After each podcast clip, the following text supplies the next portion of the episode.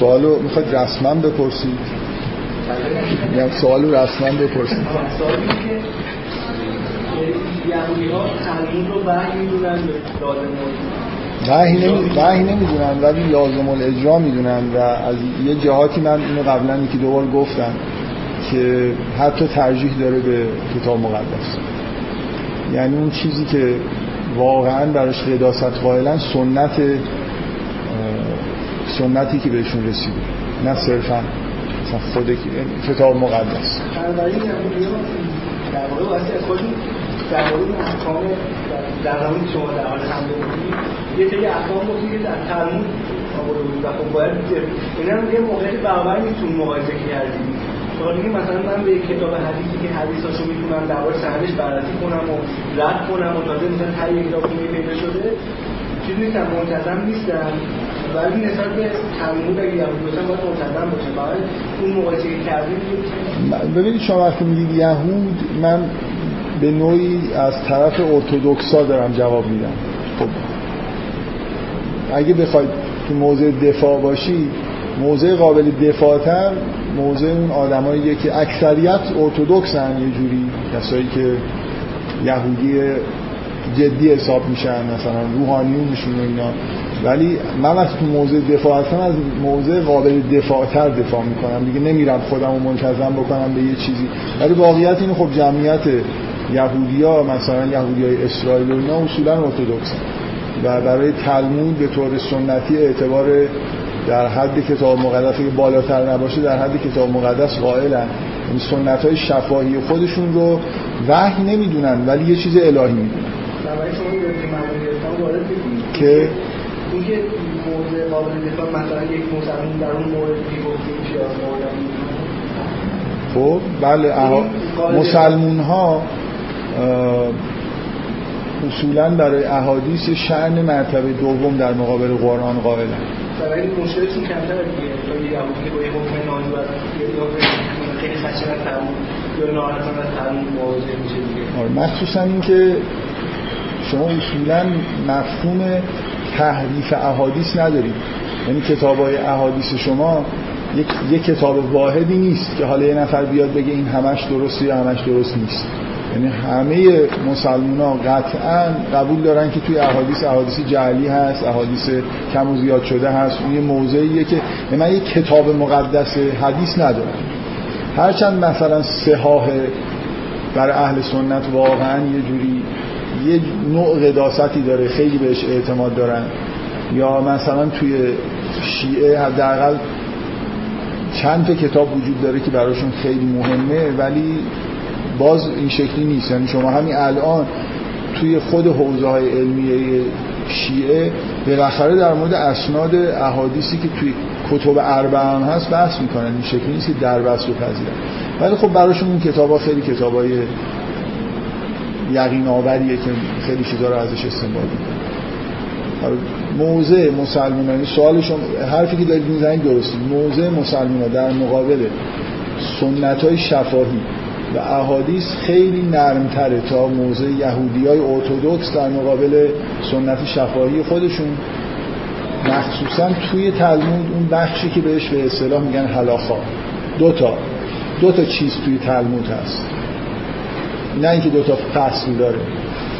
یعنی یه،, یه چیزی هست که بهش میگن حلاخا اون جایی که شریعت داره بیان میشه. یه جاهایی هست که بهش میگن اگادا اینا اینجوری نیست که شما بگید که مثلا این الان فصل حلاخاست اون کنار هم دیگه میاد. اگادا بیشتر حالت داستان و مثلا حکمت و پند و اندرز و اینجور چیزا داره. یا بحثای عقلی ممکنه باشه. اون حلاخاست که خیلی براشون که جنبه بیان شریعت و فقه داره خیلی براشون اعتبار آره بنابراین یه چیزی که توی تلمود هست برای یهودی ارتودکس کنار گذاشتنش خیلی سخت داره تا اینکه یه مسلمان مثلا فرض کنید یه حدیثی رو بگه خب من به این حدیث اعتقاد ندارم. آره من یه خورده راستش سوال چیزیه دیگه. سوال خوبی نیست. سوال انحرافیه. ببینید یه جوری دارید میگید. مثلا فرض کنید یهودی ها الان اینجوری دارن فکر می‌کنن بهشون خوب میشه حمله کرد. ببینید نمیم چجوری بگم. شما همیشه وقتی در مورد یه عقیده دیگه ای دارید فکر می‌کنید حالا بهش معتقد هستید یا نیستید خود منصفانه تر موضع قابل دفاع رو سعی کنید بگیرید. این که حالا مثلا یهودی ها و مسلمان ها ممکنه یه مسلمونی باشه خیلی خوب بشه بهش حمله کرد. خب. نه مثلا من شریعت من قطر رو یهودی حمله بکنم. منظورم اینه که شما نظر اینو بودش که به طور شما بذار من اینجوری بگم. اومدیم خلاص مسلمان ها در مورد سنت های شفایی خودشون به طور منطقی در همون وضعیتی هستن که یهودی ها هستن. مهم نیست الان یهودی ها چی میگن. شاید ده سال دیگه یه دیگه منطقی تر برخورد کردن. یعنی شما یه حدیث رو مثلا میگه که مسلمان می‌تونن در برن از زیر احادیث. اگه حدیثش متواتر باشه اگه حدیثش خیلی سندهای ممکن داشته محکم داشته باشه چی؟ خب آره یعنی هر دوتاشون تو همون موضع هستن. یعنی تلمود هم همین جوریه. یعنی یه آدم همونقدر می‌تونه از زیر سنت شفاهی اون دین در بره که از زیر سنت شفاهی این. حالا اونا یه الان ارتودکساشون اکثریتشون. یه موضعی دارن که در رفتن رو براشون سخت کرده. شما نباید از این اشکالی که تو کارشون هست سو استفاده بکنید. مسلمان هم نمی‌تونن راحت از زیر احادیث در برن. یا نمیم چجوری بگم. خلاصه حدیث اگه اونقدر حدیث یه جور چیز دیگه فکت تاریخیه. من نمی‌تونم از مثلا فقط خوشم نمیاد از درگیری بین مسلمان ها و یهودا توی مدینه از زیرش در برم همینجوری بگم آقا من مسلمان که یهود نیستم من که نگفتم همه تاریخ اسلام اینو از زیرش در میرم نمی‌تونید در بری خلاصه فکتایی وجود داره به اندازه کافی روایت و احادیث تاریخی وجود داره که باید قبول بکنید که اتفاقای اونجا افتاده. همین یهودی ها همین همینجوری. این سوالتون بنابراین سوال کاملا انحرافی مثل به نظر من الان موضعشون یه جوریه. مسلمان ها الان خیلی مواضع دارن که خیلی خوب میشه اذیتشون کرد. حالا و می‌کنن دیگه. حالا مثلا می‌بینن روی یه چیزای خیلی حساسن. یه چیزی رو به شدت بهش مثلا پابندن و میان از همون طریق. الان اهل سنت ببین یه چیز هم هست وقتی یه نفر یه عقیده یعنی بعد نیست که من نمی‌خوام بگم شما به یهودی های ارتودکس اصلا اینجور حمله های تلمودی نکنید. خب اینقدر بکنید تا از این موضوع افراطی خودشون دست بردارن دیگه. مسلمان ها اگه مواضع افراطی دارن خب بد نیست که یه جوری متوجه این بشن که موضعشون قابل دفاع نیست. حالا یه مدت ممکنه عکس های غیر منطقی نشون بدن. مثلا راه های غیر منطق سعی کنن حرفاشون پیش ببرن. ولی به هر حال بعد از این مدتی منطق معمولا غلبه می‌کنه. توی حداقل محیط های آکادمیک و علمی. خب بگذاریم. من یه نکته می‌خوام بگم در مورد بحثای تحریف که اون موقع نگفتم و بعدش وارد بحثای مربوط به آیات کتاب مقدس در مورد مسیح می‌خوام بشم و نهایتا حالا یه بحث کلی در مورد یهودیت رو می‌خوام ادامه بدم که به نوعی به مسائل مربوط مسلمان. من یه بار دیگه اینو تکرار می‌کنم که کلا تیپ مشکلاتی که یهودیا دارن به مشکلاتی که مسلمان ها نزدیکه. یعنی مثلا بحث تحریف نمی‌دونم. یعنی نوع مسیحیت دورتر از اسلامه. شما وقتی دارید در مورد مسیحیت بحث می‌کنید هی سوالا و مسائلی که اونجا هست مشابه برای مسلمان داشته باشید. خیلی مشکلات اونجا هست که مشابهی برای مسلمان نداره ولی در مورد یهودیت واقعا هر چیزی حالا مثلا این موضوع انتظار فرج که خیلی در مورد یهودی ها شدیده خب اگه در مورد همه مسلمان ها به اون شدتی در مورد شیعیان در صدر می‌کنه. بنابراین یه جوری به مسائل خانوادگی ما مربوط میشه. بذارید من اون نکته که در مورد تحریف به ذهنم رسید بگم. فکر می‌کنم این بحث شد که من, من کلا منکر این بودم که اون استدلال عقلی که استدلال ظاهرا عقلی که میارن که چرا نباید تحریف صورت گرفته باشه؟ یعنی مثلا تحریف ممکن نیست. حالا با استفاده از این آیه که چون در قرآن اومده که انا نحن نزلنا ذکر انا له لحافظون اینجا ذکر یعنی قرآن و حفظ کردن یعنی حفظ کردن از تحریف اینو مثلا اگه بپذیریم اون وقت معنیش اینه که خداوند نمی‌ذاره که قرآن تحریف بشه. بنابراین ضرورت داره که ما معتقد باشیم که قرآن تحریف نشده. بحث عقلیش هم اینه که خداوند وقتی هدایت رو فرستاده برای بشر خب باید حفظش بکنه دیگه. اگه قرآن مثلا کم و زیاد بشه اون وقت دست بشر نرسیده و شما می‌تونید در روز قیامت مدعی بشید که خب من که هدایت به من مثلا 100 درصد نرسیده بود 80 درصد رسیده بود منم اون 20 درصدش رو مثلا عمل کارایی که کردم مال اون 20 درصد بود یه جوری خداوند متعهده که همه رو هدایت کنه. حالا این هدایت هم قرار از طریق قرآن باشه بنابراین نباید تحریف صورت بگیره. من یه یه نکته که گفتم اینه که شما اگه متن رو یعنی فرض کنید که هدایت تبدیل شده به متن و من باید این متن رو بخونم بفهمم تبدیل بشه به هدایت. یعنی ما یه مرحله داریم که اون وحی داره به پیغمبر نازل میشه پیغمبر داره می‌خونه مردم ثبت می‌کنن یه کتابی به وجود میاد. مثل یه کانالی که هدایت داره ازش میگذره تا تبدیل متن بشه. بعد اون متن در طول تاریخ قرار منتقل بشه به من من قرار بخونم یه, یه کانال تاریخی داریم که متن به من رسونده که من می‌خوام بگم که هیچ دلیل عقلی وجود نداره که اینجا تحریفی صورت نگیره. و من میگم یه کانال هست که حالا من می‌خونم تبدیل به معانی میشه که باید این معانی رو مثلا هدایت تعبیر بکنه من استدلالم این بود چون مطمئنیم که تو این کانال دومی مشکلاتی داره همه پیش میاد بنابراین خیلی نکته حساسی نیست که اگه من بگم. من 70 80 درصد خطا دارم تو این کانال دوم. حالا اون کانال اول هم اگه 10 درصد خطا داشته باشه خیلی چیز نیست. خیلی نکته مهمی نیست. چون من می‌دونم که توی همین انتقال واژه ها و مثلا عبارات کتاب و تبدیل شدنشون معنا و هدایت می‌بینم که مشکل وجود داره. همین الان برای خود من و شما مشکل وجود داره. بنابراین اینقدر هدایت وقتی به من می‌رسه که اون معانی در ذهن من ایجاد بشه نه اینکه من این الفاظ کتاب ببینم.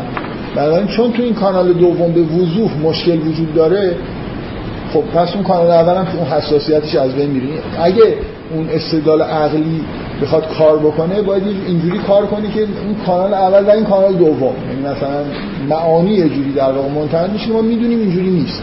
بنابراین نمی‌خوایم وارد تحلیل اون استدلال بشیم. یه جایی اون استدلال اشکالی داره که اینو فکر کنم حالا با یه بیان میشه اسم کانال رو نبردم ولی این موضوع رو گفتم.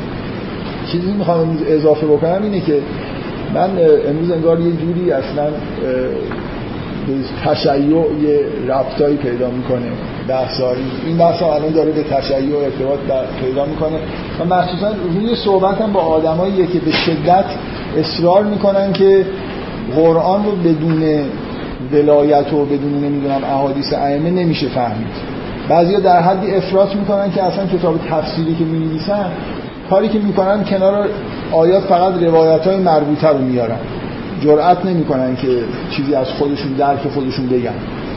بنابراین این چیزی که از نظر این آدما که توی اهل سنت هم هستن که سنت رو در کنار کتاب سنت پیغمبر رو ضروری می‌دونن کمتر اصرار دارن ولی شیعیان که به وضوح می‌دونید که مثلا اخباریون و یه حالت افراطی تشریع اینی که اصلا کتاب تنهایی به درد نمی‌خوره.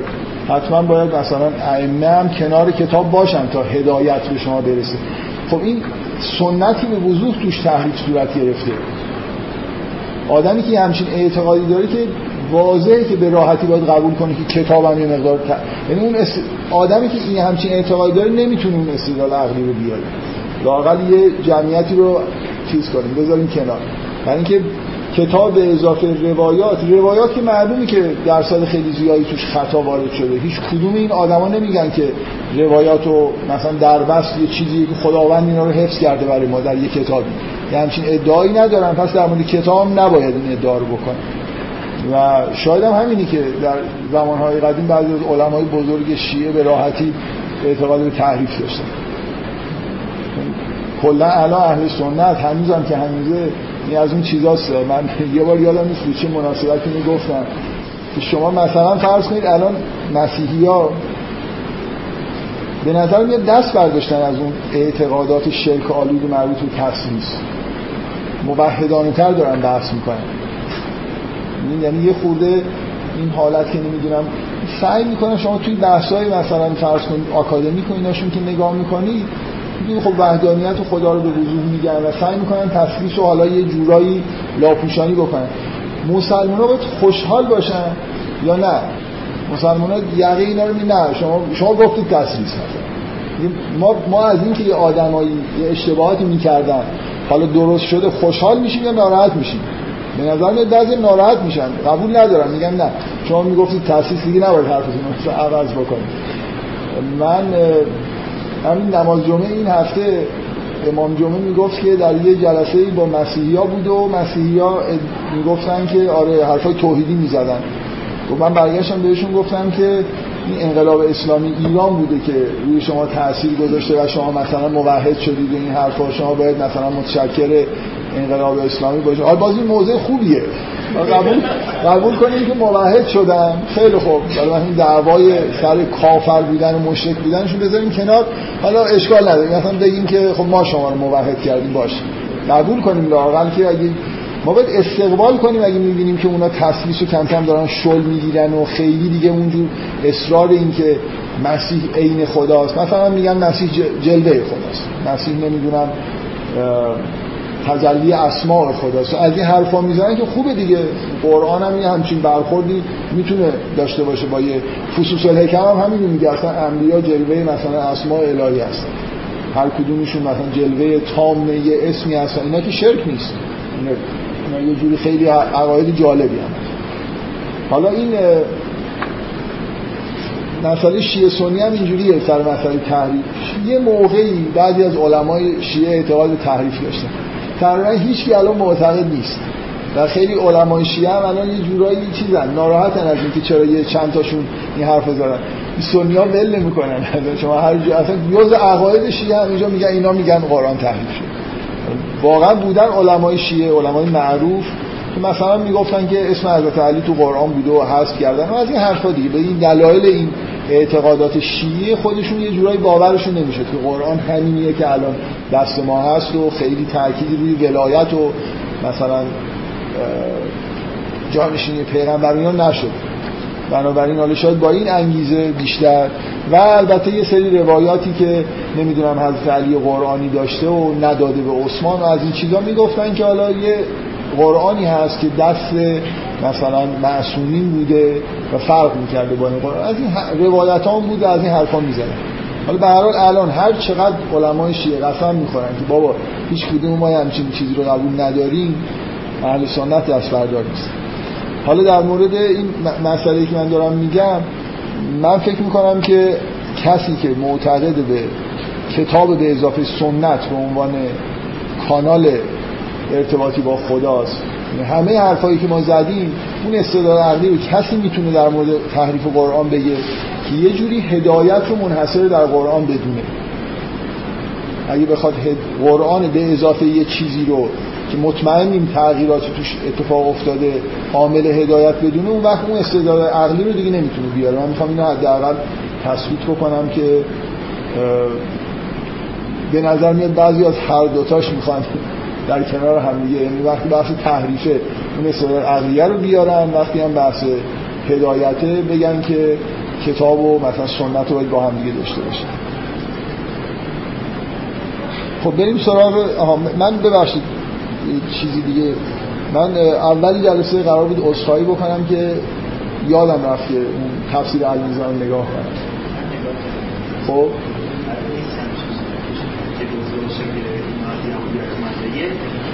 تو بحث روایتیش یه روایت کرده امام صادق بردی که کسی پرسیدی چرا مثلا ما اشتار نمی‌خوریم و اینا؟ گفته خب اینا رو عرب نمی‌خوره ما مثلا نمی‌خوریم. اینا حرام نیستن. شما توی حرام این آیت بعد دیرش خود علامه طباطبایی توضیح که این بحث که ما ازش میگذریم. ولی خب میشه که چیزایی باشه توی سنت که توی قرآن نباشه. هم باشه من نگاه می‌کنم. شاید جای دیگه ای توی آیه دیگه ای باشه. من قبل از اینکه من به هر حال باید نگاه کنم و بیام بگم که اگه یه چیزی اینجوری بوده کجا بوده و اینا. بحث من موکولی به این نیست که علامه طباطبایی چی گفته باشه. فقط این این نکته نکته مهمی. من دیدم که علامه طباطبایی مثلا گفت این از یهودیت اومده مثلا آره. تفسیر هست. مثلا آه توی چیز توی بحثای اسرائیلیات و این حرفا. آره. به هر حال مسئله این که در قرآن حلال و حرام حیوانات و اینا منحصر به فوکه این یه چیزی بدیهیه. در قرآن اینجوریه. این که حالا در احادیث چیزی اومده یا نیومده مثلا شما میگید که در این رو هم دارید تایید می‌کنید که اونجا ذکر شده که در احادیث هم چیزی نیست. و مثلا امام جعفر صادق گفته که سنت عرب. آره. به هر حال تا این تا حدود زیادی من تحقیق کردم مثلا همه حرام ها همون آیه این توی اون روایت روایت امام جعفر صادق ولی حرام ها همون آیه است. این چیزایی که حرام ها همون نیست ولی انگار یعنی روایت اینجوری خورده که امام جعفر صادق گفتن که حرام انگار حرام اصلی اونا مثلا مثلا تو سنت عرب بوده که اینا نمیخوردن. ما آل محمد هم از اونا نمی‌خوریم. بعد علامه گفته که خب تو قرآن هم گفته که چیزی که مثلا پیغمبرم نماز کنه خب اونم حرامه. بعد انگار به طور تفسیره هم حرام میشه. مهم اینه یعنی که بوده آره یعنی یعنی اینکه ببینید بذار یه من اینو قبلا چون در موردش بحث کردم. کلا اینکه آیا سنت می‌تونه یه چیزی توش باشه که توی قرآن نیست به وضوح به نظر من می‌تونه باشه. اینکه سنت می‌تونه یه چیزی که تو قرآن هست رو نقض بکنه و نسخ بکنه اینه که یه خود مشکوکه. من یه خود مشکوکم که مثلا چون حکم رجم تو قرآن نیست و یه جوری یه چیز دیگه ای هست. نه اینکه حکمی هم نیست. این خود سخت می‌کنه این که اصلا از نظر فلسفی از نظر دیدگاه کلی فقهی آیا یه آیا روایات می‌تونن قرآن رو نسخ بکنن؟ خب ممکنه شما معتقد باشید که می‌تونن. من همش بحثم اینه که اگر حتی معتقد باشید که سنت می‌تونه قرآن رو نسخ بکنه خیلی باید سنت قوی باشه یعنی مطمئن باشید بهش که اعتماد بکنید. اگه مخالف قرآن. آره اینجا فکر کنم می‌تونی از زیر بار تناقض راحتی در رفته دیگه. انگار حرام اصلی اونه باشه.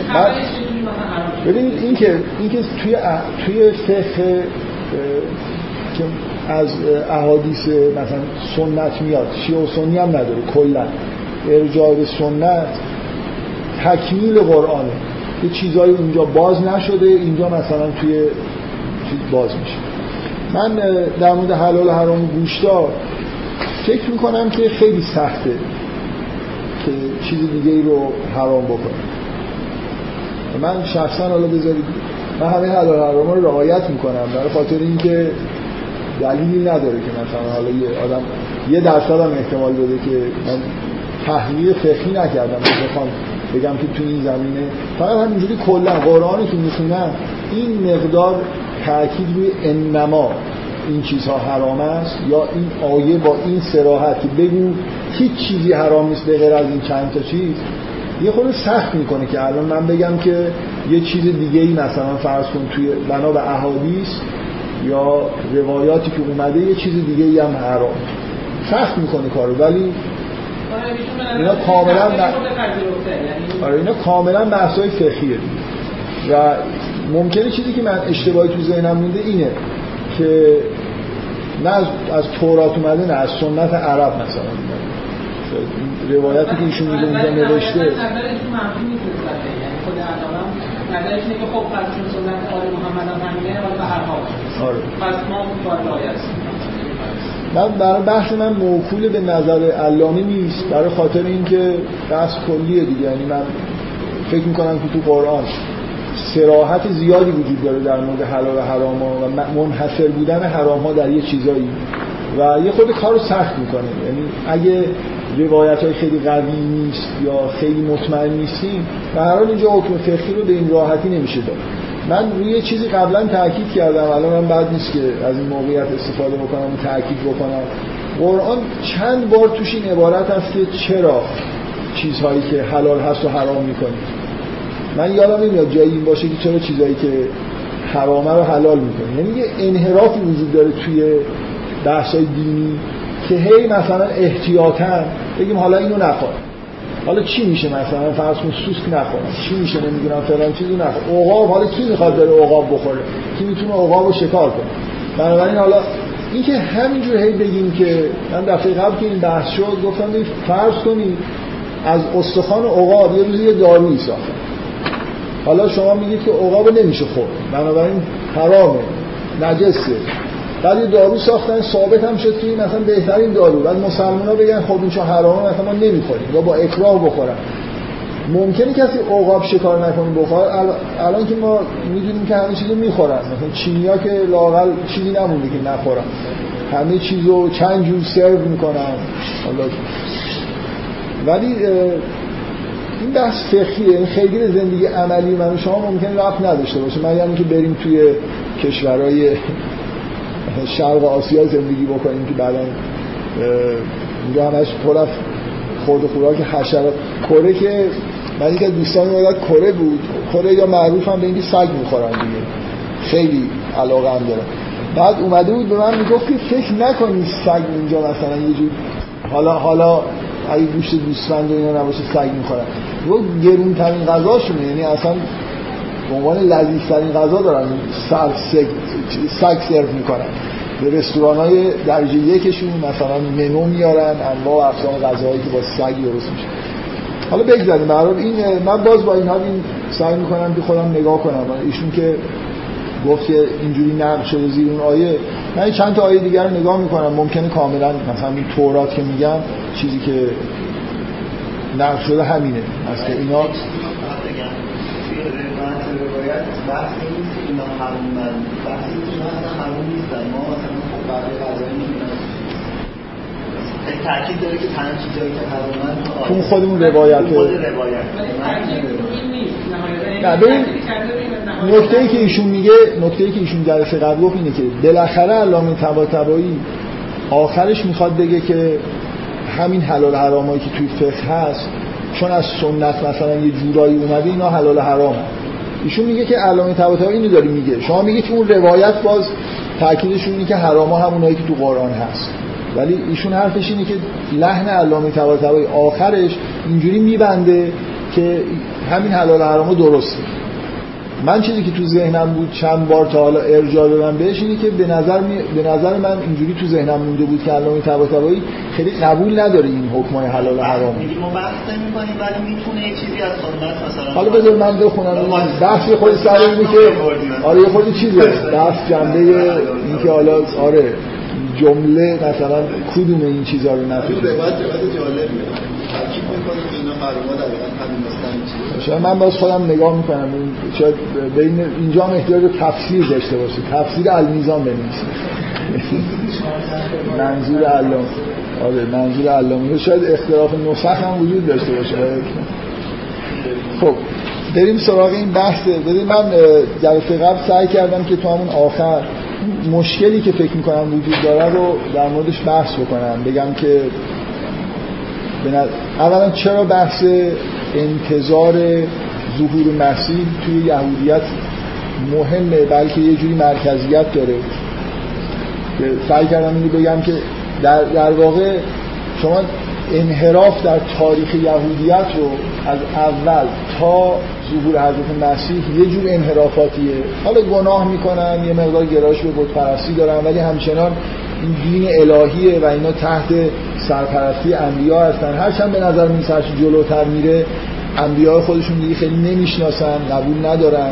یا در قرآن تاکید میشه که قبل از حتی حضرت مسیح و شاید حتی قبل از موضوع حضرت یحیی و زکریا اینا اقدام به قتل انبیا حتی کردن. یعنی انحرافات یه جوری به حدی رسیده که دیگه انبیاء کوچیکتری که میان رو نمی‌شناسن. ولی واقعا اون انحراف بزرگ یهودیت رو اصلا پرت کرد از مرحله اینه که حضرت مسیح ظهور کرد کسی که وعده ظهورش داده شده بود و همه هم جورایی منتظرش بودن و اینا نشناختنش. نه تنها قبولش نکردن به عنوان مسیح بلکه تلاش کردن که از بین ببرن این ماجراییه که اصلا تاریخ بنی اسرائیل انگار تموم کرد و دیگه اینا قوم نمی‌دونم برگزیده و اینکه رسالت داشته باشن این با این ماجرا تموم شد دیگه. حالا بعدا بعد از ظهور پیامبر اسلام خب دین جدید اومد مسیحیت هم که راه خودش رو رفت و اینا تبدیل شدن به یه دین حداقل حالا درجه بندی نکنه یه جوری درجه سوم.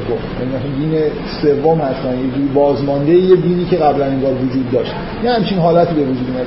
اون گناه اصلی در واقع گناه اصلی بنی اسرائیل بزرگترین گناهشون نپذیرفتن مسیح و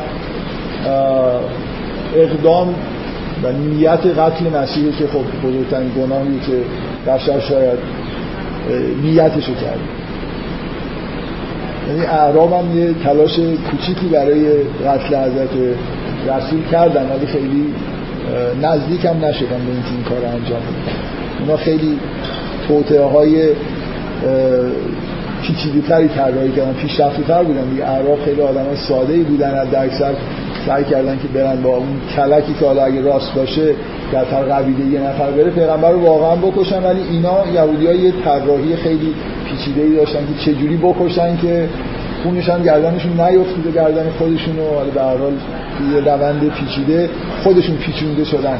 اینو آیه که میگه که و مکرو و مکر الله اینکه خیلی کار عجیب و غریبی کردن خیلی فکر هوشمندانه کردن و نهایتا باعث پیچش خودشون شد. خب من پس مرکزیت این بحث یعنی واقعا انحراف بزرگ یهودیت این مسئله نپذیرفتن مسیحه. بنابراین مهمه که در مورد این بحث بکنیم. و نکته اینه که یه جوری درک بکنیم که این چجوری مشکل پیش اومد برای قوم یهود که مسیح رو نشناختن با وجود اینکه منت... اینقدر منتظرش بودن. و اتفاقا تمام شواهد تاریخی نشون میده که یهودیات توی سالهای آخر منتهی به ظهور حضرت مسیح بیشتر از هر وقتی منتظر ظهور حضرت مسیح بودن. یعنی یه جوری فضای به اصطلاح ظهور مسیحیان خیلی وجود داشت بینشون که همزمان می‌بینید که یه بنا به اسناد تاریخی مسیح های قلابی هم ظهور کردن. فضای جامعه یهودی این شکلی بود. و قرآن اینو تایید می‌کنه که قبل از ظهور حضرت مسیح حضرت یحیی اصلا به عنوان پیشقراول اومد و مردم رو بشارت داد به اینکه یه اتفاقایی داره میفته توبه بکنید ملکوت خدا نزدیکه این چیزی بود که در واقع از توی قرآن هم حضرت یحیی یه پیش درآمدی بر ظهور مسیحه. و وجود اون اسناد مدارک یقین یقینی که ما داریم از وجود یه گروهی به اسم اسنی ها که بعضیا مربوط میدوننش به گروه و به حضرت یحیی که ازشون چیز به دست اومده به اصطلاح نوشته هایی به دست اومده تو سالهای اخیر خیلی در موردشون بحث میشه اینا فرقه ای بودن که خیلی تاریخ دنیا بودن و همین حالت انتظار ظهور و اینا رو به شدت داشتن. علا رقم این که یه همچین فضایی وجود داشت ولی حضرت مسیح رو نشناختن. چرا نشناختن؟ ادعای یهودی اینه که نشانه هایی که بهشون داده شده بود که مسیح وقتی ظهور می‌کنه چه اتفاقایی میفته و چه جور موجودی و اینا صدق نمی‌کرد و ما بنابراین نپذیریم. مثلا اینکه از نسل داوود باید باشه باید منتظر یهودی ها بنا به احادیث خودشون که در کتب مقدسشون بود. منتظر در واقع ظهور یه پادشاه مختدری حتی مختدرتر از داوود بودن از نسل داوود. و یه نجارزاده روستایی رو اصلا نمی‌تونستم به عنوان بپذیرم اینو بذارید در کنار اینکه ما نه به عنوان بحث آکادمی این کتابی که من در قبل معرفی کردم انتظار مسیح در آین یهود کتاب تحقیقاتی خیلی خوبه. که از این دیدگاه آکادمی که به اصطلاح لایک یه جوری نگاه می‌کنه به مسئله. در واقع داره سعی می‌کنه سیر تطور تصوراتی که یهودیا در مورد مسیح داشتن رو در طول تاریخ نشون بده که چی بوده چجوری متحول شده و یه جوری به شرایط تاریخی مثلا مربوط بکنه. در واقع فرضش بر اینه که این یه اعتقادیه که قوم یهود خودش ساخته برای اینکه به خودش مثلا آرامش بده که ما یه روزی دوباره سلطنت داوود رو به دست میاریم و از این حرفا. یعنی اپروچ این کتاب این شکلیه که به عنوان یه فکت به عنوان ماجرای تاریخی یعنی اعتقاد به ظهور منجی که تو خیلی از اقوام بوده این یه اعتقاد خود ساخته است که بعضی از اقوام برای خودشون انتخاب می‌کنن برای اینکه به آینده خودشون امید بدن و نهایتا چیزی که از نظر آکادمیسیان مهمه اینه که تحولات این عقیده رو مثلا در طول تاریخ بررسی بکنه. عین همین تحقیقات رو مثلا در مورد اعتقاد شیعه به امام زمان هم داره. اینکه تو روایات اولیه چطوری بوده از کجا شروع شده بعد نمی‌دونم کی این صفات اضافه شده. document های تاریخی رو هم فهرست می‌کنن. میان میگن که من یه بار بحث کردم که این اصلا اساسا یه مشکلی که وجود داره انگار فرض بر اینه که همه چیز ثبت شده. اولین بار که یه چیزی توی یه قرنی document شده لزوما معنیش نیست که اولین بار اون موقع گفته شده. شاید تو قرن اول هم بوده ولی تو document ها نیست. ولی فرض آکادمیک اینه که ما فقط و فقط تاریخ رو به عنوان همین چیزایی که document شده باید نگاه بکنیم. چون کار دیگه نمی‌تونیم بکنیم. و تحلیلامون بر اساس همین است. خب من بحثی که می‌خوام این جلسه بکنم امیدوارم خیلی طول نکشه اینه که یهودی ها چقدر محقن که بگن که مسیح ها رو نپذیرفتن به دلیل اسناد مدارک تاریخی که داشتن و اون چیزهایی که در کتب مقدسشون ذکر شده من سعی کردم جلسه قبل در واقع اینو یه خورده مسئله رو جدیتر بکنم با خوندن یه چند تا قطعه از کتاب مقدس که به نظر میاد که مثلا روی پادشاهی مسیح تاکید داره. به نظر میاد که روی یه تحول بزرگ اجتماعی بعد از ظهور مسیح تاکید داره. اینکه یهود به صلح و آرامش می‌رسه بلکه یه جور صلح و آرامش و حکومت الهی تشکیل میشه توی کره زمین. تاکید داره و هیچ کدوم این اتفاقا بعد از مسیح نیفتاده. بنابراین می‌تونن ادعا بکنن که این ظهور مسیح با این ویژگی ها با اون چیزی که در کتاب بود صد نمی‌کرد و ما آبدانه با تقوای خیلی زیاد چون نشانه هایی که در کتاب مقدس خودمون می‌دیدیم و ندیدیم به این نتیجه رسیدیم که این کذبه و بنابراین هر کاری که کردیم ایمان نیاوردیم و سعی کردیم مبارزه بکنیم از روی تقوا بوده. میشه همین یهودی هم این ادعا رو دارن دیگه. نه اینکه میشه ادعا کنن. همین الان این ادعا رو دارن که ما در نهایت تقوا سعی کردیم از این مسیح بکشیم. دلیلش هم کتاب. من گفتم که خب یه راه حالا ما, ما مسلمان ها در چه موضعی هم من می‌خوام از دید خودمون از دید قرآن الان با دید قرآنی چه موضعی باید بگیریم؟ توی قرآن به نظر میاد که کاملا سراحت وجود داره که عیسی ابن مریم مسیح بود. یعنی همین به کار بردن واژه مسیح در قرآن در مورد عیسی ابن مریم یعنی شهادت دادن به این که این همون مسیحه که مسیحی بود که یهودی ها منتظرش بودن. خب؟ حالا یه راه خیلی ساده وجود داره. من به عنوان مسلمون که به قرآن اعتقاد دارم بگم که خب یهودیا کتابو تحریف کردن خوب ثبت و ضبط نکردن حرفایی که انبیا در مورد ظهور مسیح زده بودن و بعد به اشتباه افتاد. خب این خیلی چیز داره خیلی دلایل خوبم میشه براش آورد. من من جلسه قبل سعی کردم که یه خورده شما رو به فکر بندازم که به این راحتی هم شاید نشه این حرف زد. یعنی یه عالم مطلب توی کتاب های مقدسشون وجود داره که ادعایی که همه اینا تحریف شده است یه خود سخته. اگه بتونیم یه موضعی بگیریم که از نظر تحریک خود معتدل تر باشه بهتر این منظورم چیه؟ مثل من در مورد انجیلم دارم فکر می‌کنم و بحث می‌کنم همین سعی می‌کنم. یعنی همینجوری گفتن این که چون انجیل از نظر ما معتبر نیست به طور کامل پس کامل میشه کنارش گذاشت. این چی میگم از این نوع مقالطات لفظیه. یه چیزی که کاملا مورد قبول نیست معنیش این نیست که پس هیچ چیش قابل خلاصه یه هزار بار توی کتاب از اول تورات تا آخر کتاب مقدس تو همه صفحاتش نوشته بود که مسیح پادشاهیه که نمی‌دونم پسر داووده. دیگه کل کتاب تورات که چیز نشده تعریف نشده. به شهادت خود قرآن.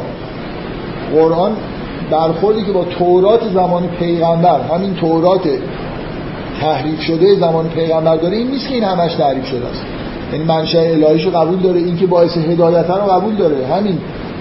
ما تقریبا سند تاریخی کاملی داریم که این چیزی که الان به عنوان تورات دست ما هست با اون چیزی که دست یهودی های مدینه بود فرقی نداره. و قرآن بنابراین در مورد همین تورات داره حرف می‌زنه که این باعث هدایت نوره ولو اینکه میگه که تحریفات توش شده. حالا ده درصدش مثلا تحریف شده. حالا اگه بنابراین یه چیزی خیلی زیاد اومده توی کتاب مقدس همه جا مسیح به عنوان فرزند داوود و پادشاه و اینا ازش یاد شده یه خورده به این راحتی داریم سراغ این که همه این قسمت ها جز اون در درصد تحریف شده است. راحت نیست ولی خب ممکن. یعنی یه موضوع قطعا اینه که مسلمان می‌تونن بگن که خب تحریف شده بد نگه داشتن یه چیزایی رو بد فهمیدن کم و زیاد کردن و به گمراهی افتادن. بذارید من اول این موضوع تحریف رو تقویت کنم. بعدا سعی کنم حالا بگم که موضوع دیگه چی می‌تونه باشه. اینجوری اگه یه نفر بخواد دفاع کنه از این موضوع موضوع تحریف به نظر من اینجوری تقویت میشه. که شما اگه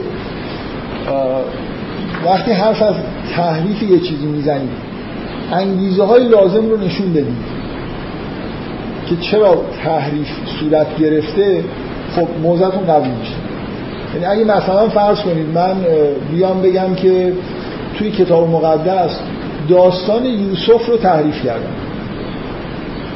مثلا اینکه دو تا سفر برادر رو به مصر داشتن این نامردا اومدن یکیشو حذف کردن. خب این چقدر آدما باورشون میشه که آخه برای چی یه سفر برادری؟ چه فرقی می‌کنه برای یهودیایی که این کتاب می‌نویسن که اینو مثلا از کتابشون حذف کرده باشه ممکنه خطای نگارش و انتقال باشه ولی تحریف و معنای تحریف عمدی خیلی معقول نیست که شما بگید توی داستان یوسف دست بردن یکی از مسافرت ها رو مثلا برداشت. ولی اگه بگید که توی تورات تعریف کردن اسماعیل تبدیل به اسحاق کردن خب این انگیزش روشنه دیگه. یهودی ها تمام ماجرا دعوا سر میراث ابراهیم اگه اسماعیل هم شریک بشه نصفش بهشون می‌رسه. انگیزه دارن که انگیزه قتل دارن. انگیزه دارن. شما توی این فیلم های پلیسی میگن یعنی کسی که مشکوک و می‌خوان متهمش کنن می‌بینن انگیزه داره یا نداره؟ اگه همینجوری یه نفر بدون هیچ رابطه کاری انجام بگن متهم قتله خب راحت پذیرفتن نیست. ولی اگه بگن یه میراث بزرگی بهش می‌رسیده خب شما فکر می‌کنید که این می‌تونه عامل قتل باشه.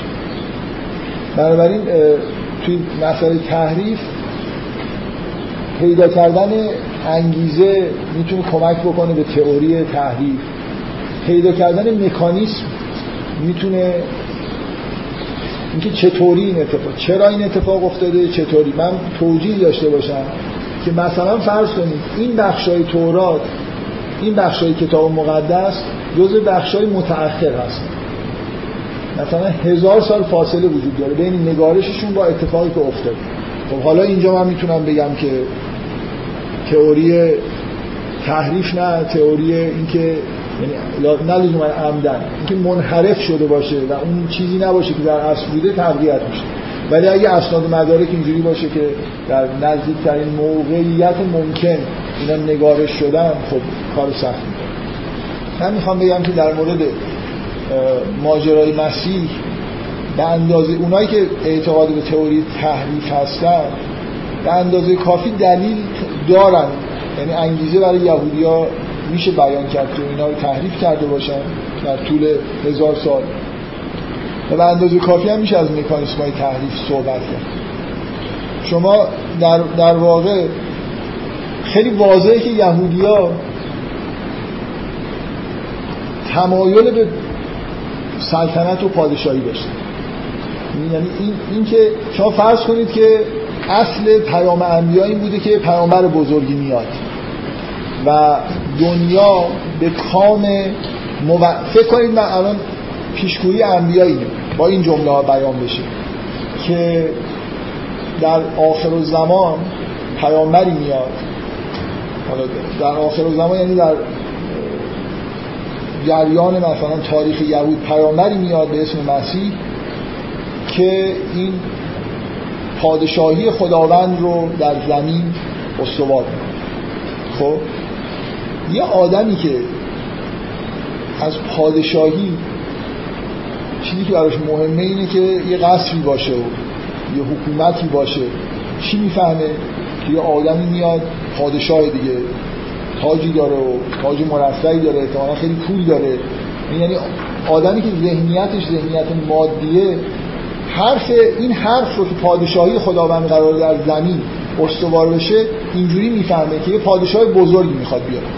خب تصورش اینه که احتمالا جنگ های بزرگی می‌کنه و همه رو همونطوری که داوود شکست داد اینم میاد در واقع این کار می‌کنه. و اینکه گفته میشه که حکومت موحدین در زمین برقرار میشه خب موحدین که هستن؟ ما هستیم دیگه. پس تو ذهن این آدما معنیش این میشه به طور طبیعی که قرار یه پادشاهی بیاد و یهودی ها در دنیا حکومت کنن چون موحدین دنیا یهودی هست من این قبول دارید که اینجا اولا انگیزه وجود داره به نفع خودشونه که اینجوری فکر بکنن و اینجوری بنویسن. نه اینکه حتی من نمی‌خوام بگم که نشستن تحریف بکنن. ناخداگاه به نفعشونه که اینجوری ماجرا رو ببینن. و طبیعی هم حتی هست من می‌خوام غیر از به نفعشون. یعنی مکانیسمش هم روشنه که همین جمله اگه یه پیغمبری گفته باشه نسل در نسل کم کم به شاخ و برگاهی اضافه بشه.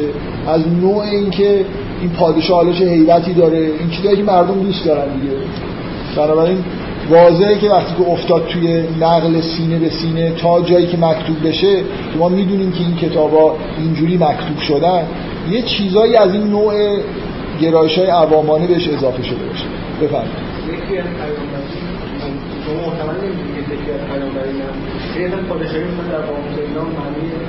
یه همچین معنی می‌تونه که داشته باشه؟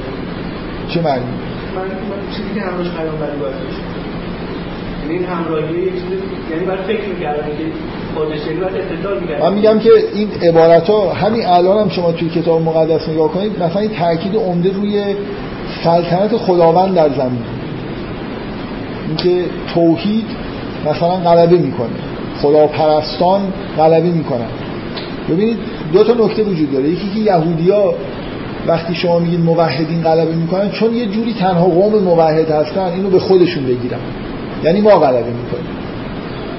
نه اینکه همه دنیا خدا پرست میشن. این اتفاقی که در زمان حضرت مسیح افتاد خلاصه چی بود؟ من فکر می‌کنم ملکوت خدا ظهور کرد و بتپرستی یه جوری در عالم برچیده شد بساطش مردم یه جورایی در ظاهر حداقل موحد شدن. همون قدری که یهودی‌ها بودن بلکه بیشتر موحد شد خب؟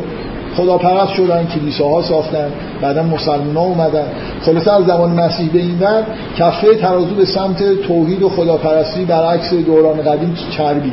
اگه یه موقعی یه قوم توی دنیا بودن که منحصرا ادعاهای توحیدی داشتن این در جهان بست پیدا کرد. خب بنابراین اگه انبیا گفتن که پادشاهی خداوند در جهان خداوند در جهان سلطنت می‌کنه پادشاهی نمی‌دونم اگه یک پرستی چی میشه اینا قابل تعبیره که در حال اتفاق افتاده. ولی موضوع اینه که در طول هزار سال این نوع عبارت ها کم کم تبدیل شدن به یه عبارت هایی که بیشتر بوی چیز قابل فهم برای توده مردم مورد تمایل مردم. یهودی پادشاه دنیا شدن دوست داشتن. مثل اینکه ما موحدیم همه بر علیه ما هستن. ببینید من یه بار این حرف زدم. عین اینه که الان اگه تمام دنیا مثلا آمریکا یه دفعه شیعه بشه. شما فکر می‌کنید جمهوری اسلامی اصلا موضعش چیه من فکر می‌کنم قبول نمی‌کنم که اونا شیعه شد این همه بلا سر ما آوردید حالا شیعه هم شدید می‌خواد برید بهش. خیلی سخت قبول کردنش دیگه. ما هم بگیم که آره باشه. حتما توطعه دارید می‌کنید حتما یه جوری می‌خواد بلای سر ما بیارید. یعنی یه جوری یا لاغر اگه حالا اینطوری شده قبول بکنید که ما باید رئیس باشیم دیگه ما زودتر شیعه شد می‌خواید حالا شیعه شدید شما هم تو دنیا باز حکومت بکنید باز مثلا تو سر ماها بزنید. ما یه جوری حق آب و گل داریم. یهودی ها یه جوری احساس می‌کنن که نسبت به توحید حق آب و گل دارن. یعنی چی؟ مسیح اومد یه عده دیگه مقحد شدن. تو سر اینا هم زدن اینا نابود شدن. خب این درست نیست دیگه. قرار اینا فکر می‌کنن یه حکومت خدا قرار برقرار بشه. از طریق ماست. ما شاگرد اول باید باشیم. ما احبای خداوندی در قرآن میگه که اینا میگن ما ابنای خدا هستیم احبای خدا هستیم. اینجوری احساسشون اینه که ما زودتر شروع کردیم. ما باید مثلا اگه مسیح میاد باید پادشاه ما بشه بقیه رو مثلا بزنه بکشه منکوب بکنه. مثلا پادشاهی دنیا مال ما باشه. شما همین الان تو عبارت که نگاه می‌کنی در اقلیت جاهایی که حرف از تفوق مثلا فرض کنید یهود بر بقیه اقوامه. بیشتر حرف از اینه که خدا، خداوند در جهان قرار سلطنتش مثلا مستحکم بشه. اون چیزی که در زمان یهودی ها نبوده اتفاق بیفته. و به نظر میاد خب اتفاق افتاد.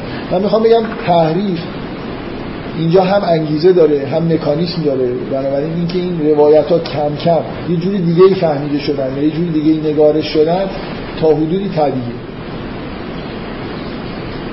من کاری که می‌خوام بکنم اینه که یه خورده یه چیزی اضافه بکنم به این مسئله. من نمی‌خوام بگم که تحریف اتفاق نیفتاده می‌خوام بگم که شاید همش مسئله تحریف نیست. من احساسم اینه که اون چیزی که در واقع ایده ای که دارم اینه جدای از بدفهمی اصولا این حرفایی که انبیا می‌زدن و در واقع نه انبیاء یهود. همیشه انبیا و مقدسین پیشگویی هایی که در مورد آینده می‌کنن مسلمان ها عبارت ملاهم رو در موردش به کار می‌برن. اینا یه چیزی مثل رویاست مثل دیدن مثل اینکه حضرت ابراهیم میگه که انی عراف المنام انی از بهوک اینا احتیاج به تعبیر داره. اینجوری نیست که مثلا اشعیای نبی عینا گفته که من این این در آینده واقع میشه. اینا این چیزهایی که بشر کلا پیشگویی می‌کنه. مهم نیست که نبی باشه یا نباشه. قطعه هایی که از آینده رو یه جوری می‌بینن و احساس می‌کنن که خداوند داره اینا رو بهشون نشون میده اینا یه چیزی بین تعبیرهای سمبولیک و واقعیه. عینا مسئله ای که در مورد حضرت ابراهیم اتفاق افتاد. درسته که دید که مثلا فرزندش رو ذبح می‌کنه ولی واقعا معنی این چیزی که دیده بود این نبود که این ذبح کردن محقق میشه. می‌دونید؟ من فکر می‌کنم پیچیدگی که اینجا وجود داره به غیر از اون انگیزه های تحریف اینه که کلام انبیا وقتی پیشگویی می‌کردن توش یه جور به اصطلاح همین پیچیدگی های مثل همون رویای حضرت ابراهیم وجود داشت. و یه مقدار عجله کردنی که من اگه مثلا یه نبی ببین یه بار اینکه یه پیغمبر میاد میگه خداوند این حکم رو گفته که انجام بدی. یه بار اینکه میاد توی کانتکست دیگه حضرت علی ملاهم داره در نهج البلاغه. اینا مثلا در آینده من می‌بینم که یه همچین دورانی میاد. خب؟ اینکه من الان اینو همینجوری به نظر مثلا فرض کنید توی بعضی از این روایات و احادیث و در مورد امام زمان حرف از شمشیر و اسب و اینا شاید زده شد. واقعا یعنی شما یا باید بگید اون روایات شما الان فکر می‌کنید که امام زمان با شمشیر میاد. کسی اینجا هست که فکر می‌کنه امام زمان با شمشیر میاد؟ جدی میگم هیچ شما هم کافرید چه؟ اسب و, اسب و شمشیر اینا قبول ندارید. شما قبول دارید؟ آه خب. یه تئوریایی وجود داره که تحولاتی تو دنیا اتفاق میفته که دوباره کار به شمشیر ممکنه کشیده بشه. اینجوری میشه تعبیر کرد. من می‌خوام بگم واقعا این که فرض کنید که اون روایات درست باشه در مورد ظهور امام زمان. توصیف هایی که شده. کلمه به پیشگویی ها رو اصولا من دارم حرفم اینه. آیا پیشگویی ها رو کلمه به کلمه باید خون؟ یعنی اگه مثلا گفتن که امام زمان سوار بر یه اسبی شمشیر به دست میاد یعنی اینکه همینجوری میاد یا نه. اینا حالت های سمبولیک داره من اون یه قسمت های از متن ابن عربی رو یادتونه در مورد مسئله زف اسماعیل در موردش بحث کردم. ابن عربی مفصلا اونجا بحث می‌کنه که اصلا رویای ابراهیم احتیاج به تعبیر داشت. و اصلا منظور این نبود که یعنی مثلا تعبیرش این بود که تو باید اون اسماعیل نفس خودت رو ذبح کنی. نه اینکه خود اسماعیل رو ذبح کنی. یه درسای این شکلی این من دارم از خودم میگم. ولی ابن عربی لاغن یک صفحه تو فصوص در مورد این بخش داستان ابراهیم بحث می‌کنه که اینجا این رؤیا بود همونطوری که ابراهیم میگه. بنابراین قرار نیست کلمه به کلمه محقق بشه. بلکه باید ابراهیم رو تعبیر می‌کرد. تعبیرش چیه من فکر می‌کنم هر نوع رؤیت های این شکلی حتی در مورد پیامبران جنبه های سمبولیک توش وارد میشه. بنابراین کلمه به کلمه تعبیر کردنش اصولا خطاست. و احساس من اینه که یه بخشی از این چیزهایی که توی کتاب مقدس هست احتمالا تعریف هم نشد به اون قصدایی که گفتم.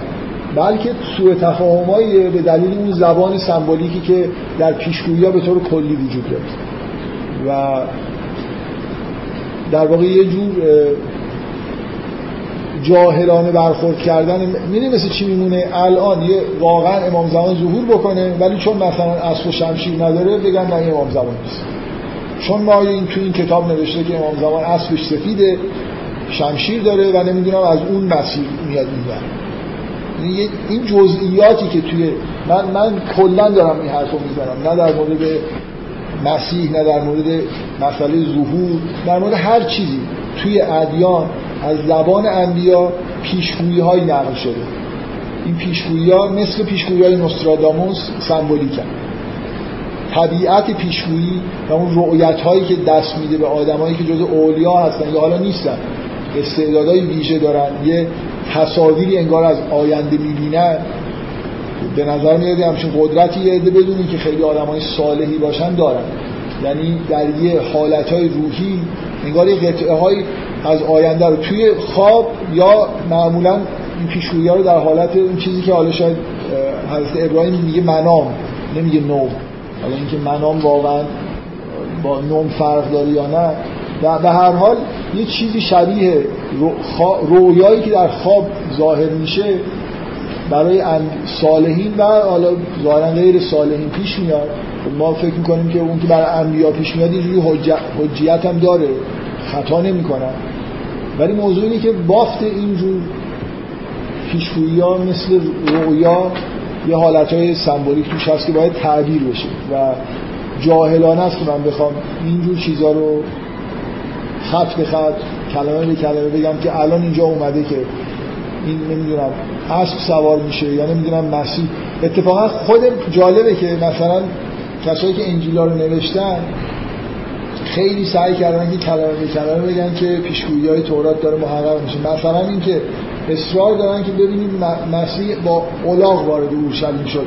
در فلان پیشگویی هم اومده بود که مسیح با الاغ من فکر می‌کنم اینم اینا هم دارن اشتباه می‌کنن که به این ظواهر دارن میچسبن که حالا الا و بلا اینجا یه الاغی واقعا باید باشه و پیشگویی اینجوری محقق بشه که عینا اون عبارتی که یکی از انبیا گفته تحقق پیدا و من در این حالی که قبول دارم که انگیزه های تحریف وجود داره و تحریف های صورت گرفته ولی فکر می‌کنم این موضوعی که دارم میگم کاملا نقش داشته. در اینکه ذهن یهودیا منحرف بشه از واقعیت هایی که در مورد مسیح وجود داره و به همچین فاجعه منجر بشه. من عینا فکر می‌کنم در مورد شیعیان هم این مسئله یعنی شیعیان باید یهودی ها رو و بلایی که سرشون اومده ببینن و یه مقدار به اصطلاح زنگ خطری بهشون به صدا در بیاد که فکر می‌کنم به احتمال زیاد شیعیان هم همین سر دوچار همین سرنوشت میشن. هم به دلیل اون انگیزه های تحریف الان شما ببینید فاجعه است که یه عده تو ایران هستن. فکر می‌کنن می‌خوان جاده درست کنن. فکر می‌کنن امام زمان در مکه ظهور می‌کنه میاد اینجا. من نمی‌دونم واقعا وحشتناک این تصور. که اینا, اینا فکر می‌کنن که چون اینا امام زمان امام زمان می‌کنن امام زمان هم میاد مثلا این عین تصور یهودی ها دیگه. فکر می‌کردن اگه مسیح ظهور بکنه که قرار خداپرستی رو مثلا در دنیا ترویج بکنه حتما باید بیاد بشه رئیس قوم یهود. حالا قوم یهود در هر فضاحتی که باشه. فکر می‌کنن امام زمان امام زمان شیعیان. شیعیان ما ایرانی ها هستیم دیگه. بنابراین اصلا حالا درسته تو مکه به دلایلی ظهور می‌کنه ولی در اسرع وقت خودشون میرسونه به مثلا حالا تهران یا قوم و همین ماها ما ایرانی ها که می‌بینید چجور آدمایی هستیم ما 313 نفر از این آدما رو انتخاب می‌کنه و یه جنگ هم مثلا شروع می‌کنه که حالا با شمشیر یا با غیر شمشیر. اینقدر این تصورات شبیه هم تصورات اشتباهی که یهودی ها می‌کردن. بابا امام زمان مثلا میاد که توحید رو ترویج بکنه دیگه. چیکار به ایرانی ها داره؟ موحدین دنیا رو باید دور خودش جمع بکنه. ایرانی ها جز موحدین مثلا درجه یک دنیا هستن الان شما واقعا تو ایران اینو می‌بینید بفرمایید.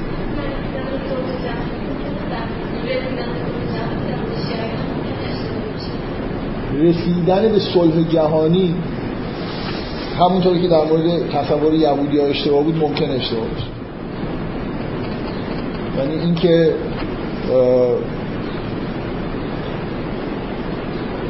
مثل چیز میمونه دیگه. باز اینا مثل پیشگویی میمونه. شما چقدر وقتی که یه رویا رو یعنی ببین من مثلا فرض کنید من یه احتمال اینجوری پیش بیارم که اگه یهودی ها مسیح میپذیرفتن یه اتفاقای خیلی خوبی میافتاد.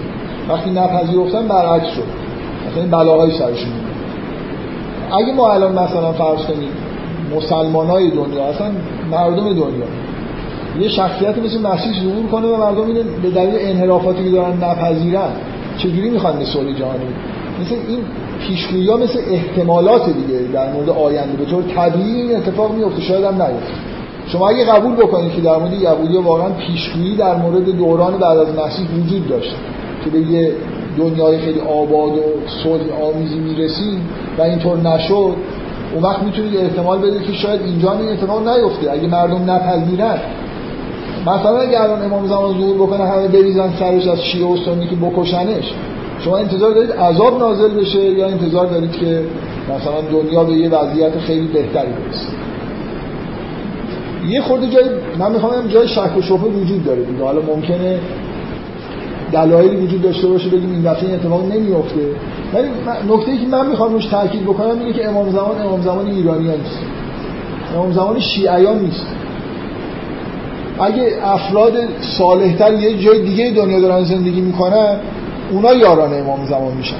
به این که من هر روز صبح نمی‌دونم دعای عهد بخونم اسب زین بکنم ادا اطوار در بیارم که مثلا منتظر امام زمان هستم هیچ اتفاق خاصی نمیفته همونطوری که برای یهودیان نیفته. پیامبران و اولیای خدا سراغ موحدین میرن. ببین شما 313 نفر که بهترین نماز رو در دنیا می‌خونن. نماز هم نه لزوما با این فرم اسلامیش بیشترین توجه به خدا دارن موحدترن. اینا یاران امام زمان هستن. شاید یه دونش هم تو ایران پیدا نشه. شاید هزار بار در روز یه نفر دعای عهد بخونه. ولی موحد به معنی با معرفت خدا رو نداشته باشه. هیچی حساب نمیشه. این یه روایاتی هست. این روایات خیلی روایات خوبی هست تعدادش هم هزار تا هست. از همه ائمه و پیغمبر رو این که اولین چیز نماز دیگه. شما اصلا خودتون می‌خواید ببینید که ش... یه نفر می‌خواد ببینید که چقدر نزدیک به اینکه جزء یاران امام زمان باشه. نماز خودشون نگاه اگه غرق در نماز میشه و بیتاب برای نماز و در نمازش هیچ چیزی به از خدا در نظرش نیست این شاید این کاندید خوبی باشه برای اینکه در سپاهی که قرار توحید رو ترویج بکنه عضویت داشته باشه. حالا جزء 313 نفر نه جزء 3313 نفر بعدی حالا مثلا جو آخر به دعای عهد خوندن و نمی‌دونم هی جمع کران رفتن و این ببینید آداب ظاهری اینا هیچ هیچی نیست. یعنی یه اپسیلون هم تاثیر نداره. اگه شما توحیدتون کامل نباشه. اهل قرآن نباشه. بعد فکر کنید که چون خیلی امام زمان دوست دارید خیلی راز و نیاز می‌کنید با امام زمان امام زمان از مکه که ظهور کرد اول میاد خدمت شما. اصلا اینجوری نیست. ببینید من می‌خوام اون بلایی که سر یهودی اومد واقعا یک وحشتناکه خود خودتون بذارید جایی یه قومی که قرنها سختی کشیدن به هر حال در راه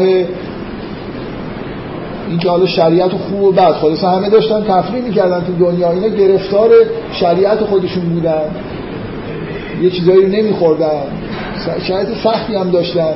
حالا هی مشرک می‌شدن هی دوباره بلا سرشون میومد موحد می‌شدن. به هر حال بیشتر از بقیه اقوام درگیر با وحی الهی بودن درگیر با این بودن که سعی کنن موحد باشن. ولی اینکه حالا بقیه که اصلا همین تلاش هم نمی‌کردن. اینا کارشون به جایی رسید که از همه عقب افتادن.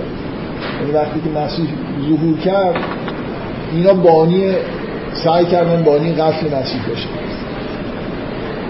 خیلی هم دعای عهد میخوندن. خیلی هم مثلا از این آداب داشتن که خودشون رو واقعا تو این سالهای آخر مخصوصا میگن شور چیز وجود داشت دیگه که همه خودشون رو آماده نبرد کرده بودن. که اگه مسیح ظهور بکنه ما جان خودمون رو فدا می‌کنیم. هیچ فایده چون معرفت نداشتن مسیح با این عظمتش ظهور کرد. این اصلا نفهمیدن یه موجود الهی یا جادوگر. چه فایده ای داره یه آدمی دعای ظهور مسیح زیاد خونده باشه ولی اصلا ندونه مسیح یعنی چی؟ نفهمی که بابا پیغمبران نمیان یه قوم نجات بدن. پیغمبران در همه پیغمبران توحید میان. برای خاطر چیزای معنوی میان. نمیاد مثلا ببینید الان واقعا شیعیان در طول تاریخ مخصوصا الان تو خود ما تو ایران همش فکر می‌کنن که ما الان مظلومی خدا یه روز امام زمان میفرسته ما رو نجات بده. کاملا همش یه عوام لاقل این تصور رو دارن. اصلا موضوع توحید و نمی‌دونم چیز نیست. همش همش توی این مجالس و اینا میگن که ما مثلا چیزی این در, در تحت فشاری مثلا ظلم بهمون شده. یکی بیاد حق نمی‌دونم ائمه رو پس بگیره. این همش یه حالت چیز داره دیگه قومی داره. ما یه آدمایی هستیم خیلی پای ائمه مثلا فداکاری کردیم و چوبش رو خوردیم دیگه حالا حق ماست که امام زمان بیاد. اگه موحد نیستی تمام زندگیتون هم سیاه کرده باشید در خاطر دفاع از ائمه یه پشیز ارزش نداره. یعنی درسی که ما از ماجرای حضرت مسیح باید بگیریم اینه. اگه معنویت نداریم اگه دین خدا رو به معنای واقعی کلمه رعایت نمی هیچ فایده ای نداره که هی مثلا حرف امام زمان رو بزنیم حرف از حقوق ائمه بزنیم. بگیم که ما نمی‌دونم جان خودمون رو فدای ائمه می‌کنیم. عین این ماجرا عینا مو به مو در مورد یهودی ها اتفاق افتاده و بدبخت شدن. و هیچ راهی برای نزدیک شدن به خدا غیر از با عبادت کردن و نماز و با توحید نیست. حالا یه می‌خواد یه یادی از امام زمان هم سر صبح بکنید یه بحث جداست. سر صبح باید نمازتون رو بخونید عبادت بکنید تجربات نمازتون قرآن بخونید. حالا معتقد به امام زمان هم هستید. اعتقاد به امام زمان حسنش اینه که آدما مخصوصا شیعیان که در عمده تاریخ خودشون اعتقاد به جهاد نداشتن. برای در بدون ظهور معصوم این انتظار برای شیعیان معنیش این بود که همیشه یه جور آمادگی اینو داشته باشن که جون خودشون رو فدا کنن. به معنای واقعی کلمه نظر روانی اهل شهادت باشن. یعنی این دعای عهد یعنی این که من هر روز که پا میشم عهد بکنم که اگه موقعیت الهی پیش اومد که باید مثلا برای خاطر خدا بجنگم میجنگم. در حالت رخوت نباشم. انتظار یعنی اینکه آدما در حالت رخوت نیستن. اهل جهاد هم حتی اصلا اگه پاش پیش به اصطلاح قرار شد حاضرن بجنگن حاضرن خون خودشون هم در راه خدا بدن. اینجوری نیست که بشینن کنار اهل این حرفا نباشن. ولی تمام ماجرا اینه که امام زمان برای قوم ظهور نمی‌کنه. برای اینکه نمی‌دونم این قوم ستم دیده نمیاد حق اینا رو بگیره با آمریکا بجنگه. برای توحید همه جنبش های الهی برای توحید برای معنویت. حالا اگه آدم معنوی تو ایران هست که لیاقت اینی داره که جزو افرادی باشه که اولا تشخیص اینی داره که اگه یه روزی یکی از اولیاء خدا دید بفهمه من شک دارم بلکه یقین دارم اینجوری نیست. آدمایی که خیلی اهل نمی‌دونن دعاهای چنانی هستن اگه یکی از اولیاء خدا رو ببینن کوچکترین تشخیصی داشته باشن که این جز اولیاء خداست. یعنی تصوری که اصولا دارن از اینکه انبیا چجوری و اولیاء خدا چجوری خیلی پرته. در حال من گفتم این جلسه رفتی تشیع پیدا می‌کنه. ما به نظر میاد که یه تو همون دامی دارن میفتن که یهودی ها افتادن. یعنی یه جور تصورات قومی دارن کم کم پیدا می‌کنن در مورد امام زمان. نه تصورات معنوی که امام زمان برای چی قرار ظهور بکنه؟ قراره که کیا رو دور خودش جمع بکنه؟ امام زمان امام زمان شیعیان نیست. امام زمان موحدینه. حالا اگه توی شیعیان هستن بهتر. اگر نه جای دیگه دنیا یه آدمی ممکنه اصلا جزء مسلمونان نیست ولی اونقدر آدم با معرفتیه که اگه یکی از اولیای خدا رو ببینه حالا امام باشه یا نباشه درک و شعورشو داره می‌فهمه که با یه آدم الهی طرفه. و یه آدمی ممکنه هر روز دعای عهد بخونه و کوچکترین تصوری از اینکه اولیای خدا چجورین نداشته باشه. شما سوال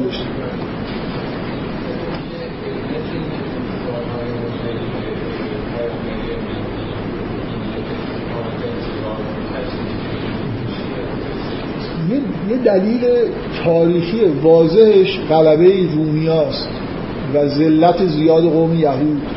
و اینکه تصورشون این بود که اینجوری نمیمونه. به زودی اتفاق میفته.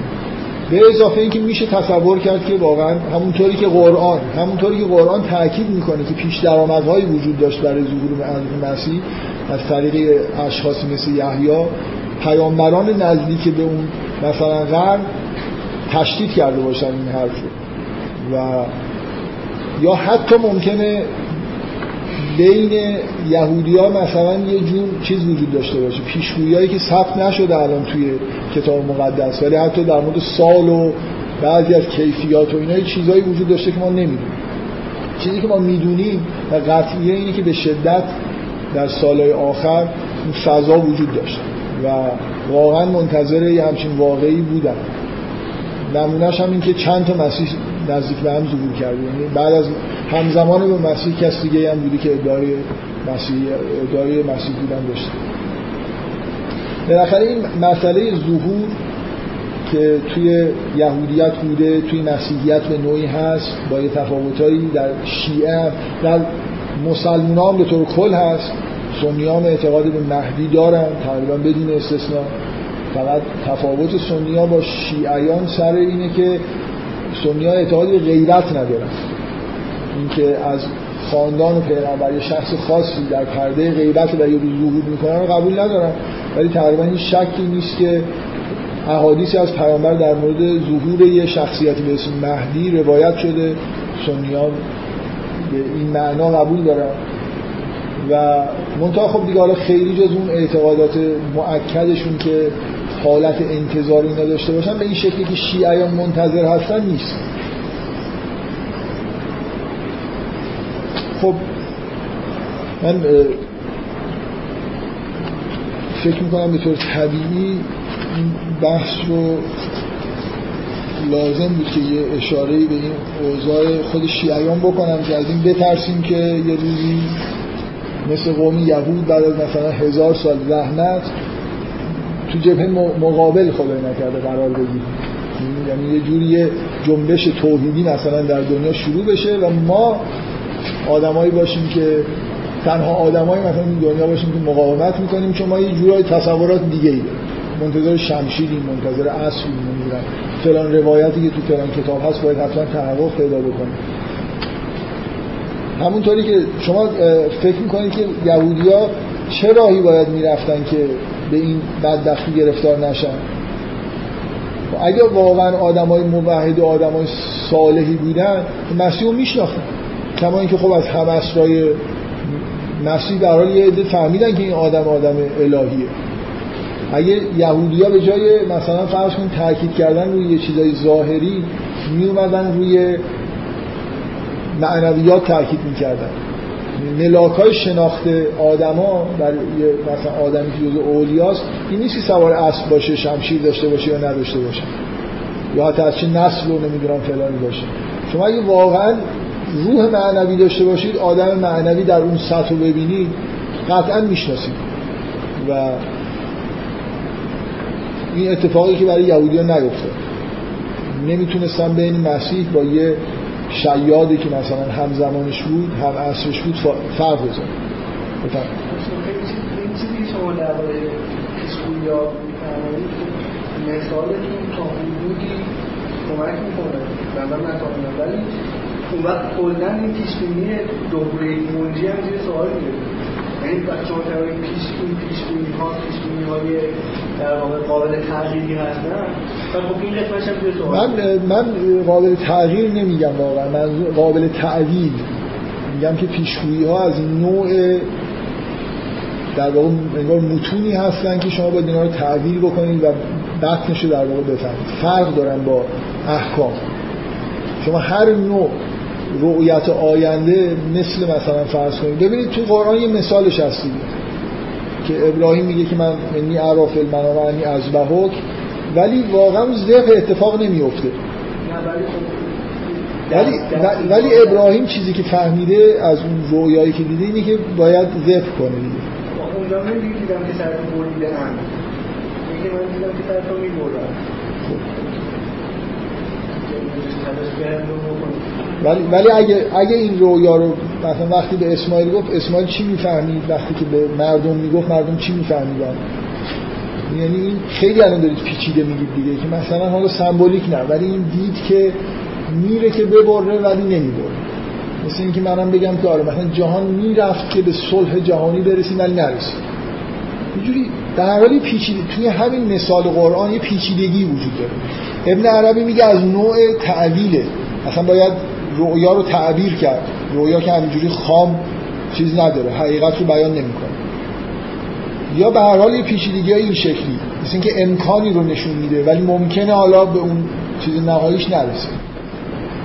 و عینا اون انگیزه هایی که در قوم یهود بوده برای تحریف این تیپ انتظار کلا به همون دلایلی که یهودی ها تحریفش کردن در هر قوم دیگه هم تحریف میشه. یعنی کم کم تبدیل میشه به یه چیز خیلی مادی. مثلا یه چیزای شاخ و برگای اضافه میشه. یه روایت هایی هست که میگن که نه فقط حرف از اسب و شمشیره این که تا کمر اسب امام زمان خون بالا میاد. اینقدر خون ریزی میشه. من یه بار میگه شما یه چند کیلومتر مربع رو فکر کنید که اینقدر خون بالا بیاد. ببینید سه لیتر هم که هر کسی خون نداره. چند میلیارد یه حساب ریاضی بکنید. این چند میلیارد نفر رو باید بکشید که اینقدر خون بالا بیاد. این اینا به نظر میاد شاخ و برگای از نوع حالا اینکه در سینه به سینه چیزایی نقل میشن و کم کم زیاد میشن. من دارم سعی می‌کنم بگم خطر اینجا وجود داره. شبیه بلایی که سر یهودیا اومد مسئله انتظار. مخصوصا وقتی یه قومی تحت فشاره میره به سمت اینکه هی به خودش امید بده شاخ و برگ بده یه چیزایی اضافه بکنه. و مهمه که شیعیان درک درستی از مسئله ظهور داشته باشن درک درستی از این داشته باشن که اصلا قرار چه اتفاقی توی دنیا بیفته. امام زمان برای چی قرار ظهور امام زمان قرار نیست ظهور بکنه انتقام از فاطمه رو بگیره. امام زمان قرار ظهور بکنه مثل همه انبیا برای توحید. هیچ کسی هیچ کدوم از انبیا برای انتقام گرفتن نیومدن برای مسائل شخصی و نمی‌دونم اینا نیومدن امام زمان نمیاد می‌دونی مثلا یه جوری سنیا بله؟ از سنیا دیگه.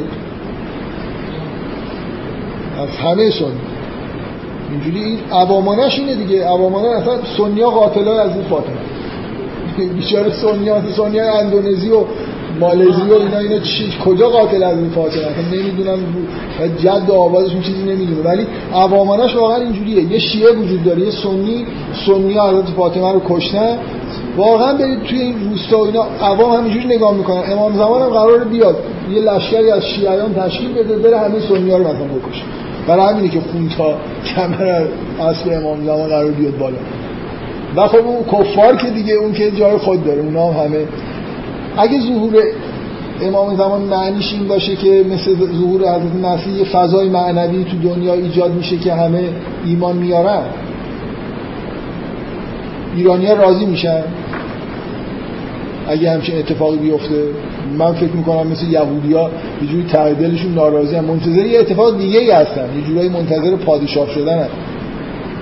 نمی‌دونم من خیلی شباهت های این شکلی می‌بینم بین این تعبیرهای عوامانه از مسئله ظهور با اتفاقایی که تو سالهای آخر قبل از ظهور مسیح توی قوم یهود افتاد. خب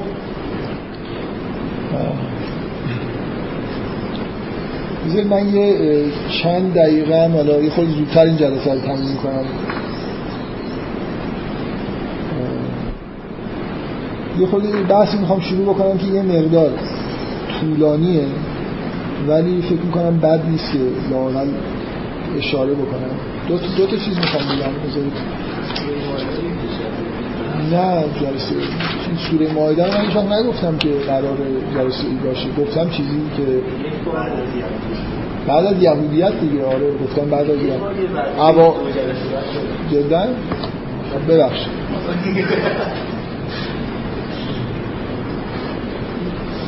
بذار من یه نکته ای بگم که تو این جلسه هم حداقل یه رو بیست بحث بکنیم تموم بشه. یه مکانیسمی وجود داره. من قبلا هم من جلسه قبلم تصادفا به این موضوع اشاره کردم. از فرد فرد انسان ها گرفته تا حالا یه فرهنگ و یه قومی که دارن با هم زندگی می‌کنن. این آدما یه انسان کلا یه فطرت کمالگرایی داره. و وقتی که به کمال نمی‌رسه همیشه از درونش یه جوری انگار یه حالت نارضایتی وجود داره.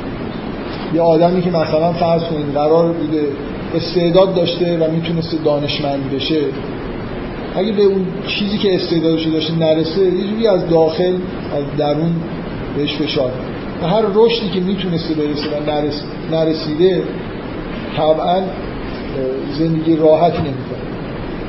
مخصوصا تو مسائل اخلاقی و معنوی همه آدما استعداد رشد دارن و رسیدن به معنویت دارن. ولی اکثرا نمی‌رسن. اینه که آدما وقتی که احساس گناه می‌کنن وقتی که کم میارن یه پناهگاهایی برای خودشون درست می‌کنن. با یادآوری با یه جوری هر وقتی که اون نیروی درونی بهشون فشار میاره که مثلا تو نرسیدی اون کاری که باید می‌کردی نکردی اونی که باید می‌شدی نشدی یه جوری پناه ببرن به اینکه خب عوضش فلان کاری کرد مثلا پدر مادرها که به هیچ جا نرسیدن میگن ما زندگی خودمون رو وقت بچه ها می‌کرد من مثلا تمام مثلا وقت نداشتم عبادت بکنم همش داشتم کار می‌کردم برای اینکه بچه ها مثلا تحصیل بکنم. من خودم از علمی به هیچ جایی نرسیدم بر عوضش بچه هم تحصیل کردم. اون بچه ها بعدا خودشون فدای بچه های خودشون می‌کنن و کم کم مثلا هزار تا نسل میاد و میره هیچ چی نمیشه. فقط هم اینجوری داره اینا بهانه است دیگه. آدمای سری پناهگاه های اینجوری برای خودشون درست می‌کنن که تقریبا آدمی نیست که یه همچین چیزهایی تو زندگیش نباشه برای اینکه بتونه فشار یه عبارتی توی یه اصطلاح قرآنی وجود داره نفس لوامه. نفس نفس لوامه همین یه چیزی که از درون حالا شما توی اصطلاحات جدید میگن وجدان. شما وقتی کارهای اشتباه می‌کنید یا کارهایی که باید بکنید نمی‌کنید در فشاری در عذابی در درون. و احتیاج مسکن دارید. مسکن معمولا یه سری عقایدی هستن که خودتون رو توجیه بکنید که حالا اگه اون کارا رو نکردم این کارو کردم. بچه ها مثلا نمی‌دونم بزرگ کردم فلان کردم حالا هر کسی یه چیزی ملت ها هم همینطوره. ملت ها هم هیچ به یه جایی نرسیدن. نزدیک به یه مثلا چیز ایدئال هم نیستن. ولی برای خودشون یه پناهگاه هایی دارن. یه چیزهایی که کم کم آدما به این چیزهایی هم که پناه می‌برن یه جورایی حالت غرور پیدا می‌کنن. چه فردی چه قومی. یعنی در واقع اینا یه مجموعه عقاید یا افکاریه که جانشین رشد واقعی میشه. جانشین کمال به معنای واقعی میشه. یه سری کمالات توهمی که من برای خودم تصور می‌کنم. اصلا ممکنه حتی همون کمالم نداشته باشم ولی فکر می‌کنم که دارم و این منو تسکین میده که حالا اگه رشد نکردم عوضش اینو دارم تمام ملت های همچین چیزایی همچین هویت برای خودشون می‌سازن. این کم کم میشه هویتشون و بعد جدا کردنشون از این هویت هم خود سخت میشه. مثلا فرض کنید الان فرانسوی ها حس قومیشون اینه که مهد آزادی و برادری در دنیا است. مثلا به از انقلاب فرانسه به این ور افتخار می‌کنن به خودشون. خودشون یه جوری ملت حتی برتر دنیا می‌دونن با فرهنگ ترین با ترین ملت دنیا بانی علم بودن و یه چیزایی این شکلی برای خودشون می‌سازن. ملت فرانسه بانی خیلی فسادای دنیا هستن. ولی اونا رو اصلا, اصلا کل این چیزایی که دارم میگن مثلا انقلاب فرانسه که افتخار مردم فرانسه است. چند سال بعدش ناپلئون ظهور کرده پدر بشریت رو در آورده با این کارهایی که تو اروپا کرده. هیچ نه برادری میفهمیده نه برابری میفهمیده. یه آدم نظامی قلدری که تمام اروپا رو به خاک کشیده. اصلا اینو نمی‌بینن جزء تاریخشون. تاریخشون انگار فریز شده تو همون لحظه های انقلاب فرانسه که همون هم برید مطالعه کنید چیزی نیست خیلی توش. یه, یه جور آرمانگرایی بود ولی واقعا خیلی زود همون یه سال بعدش به فساد کشیده شد.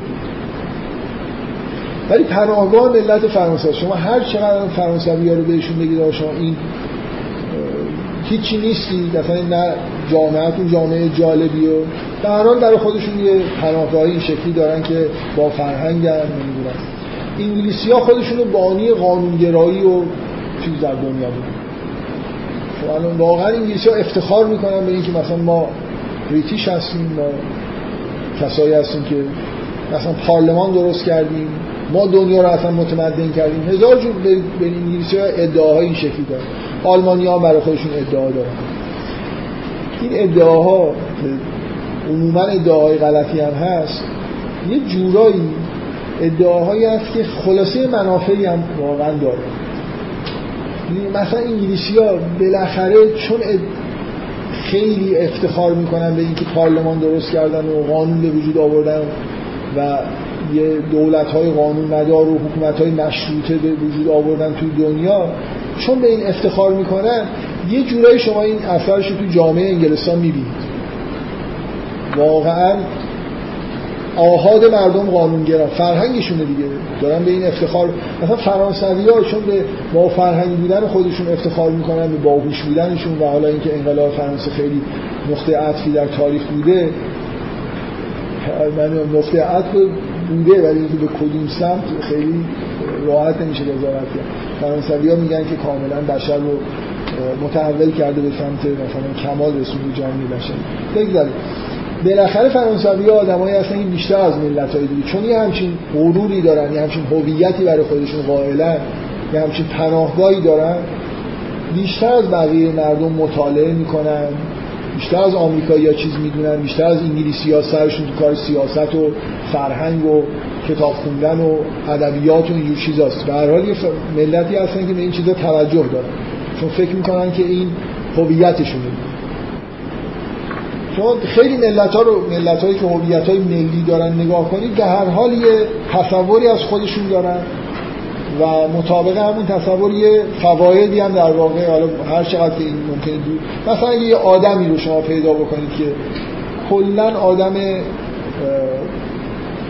بیخودیه ولی مثلا غرورش تو زندگی اینه که بخشنده است.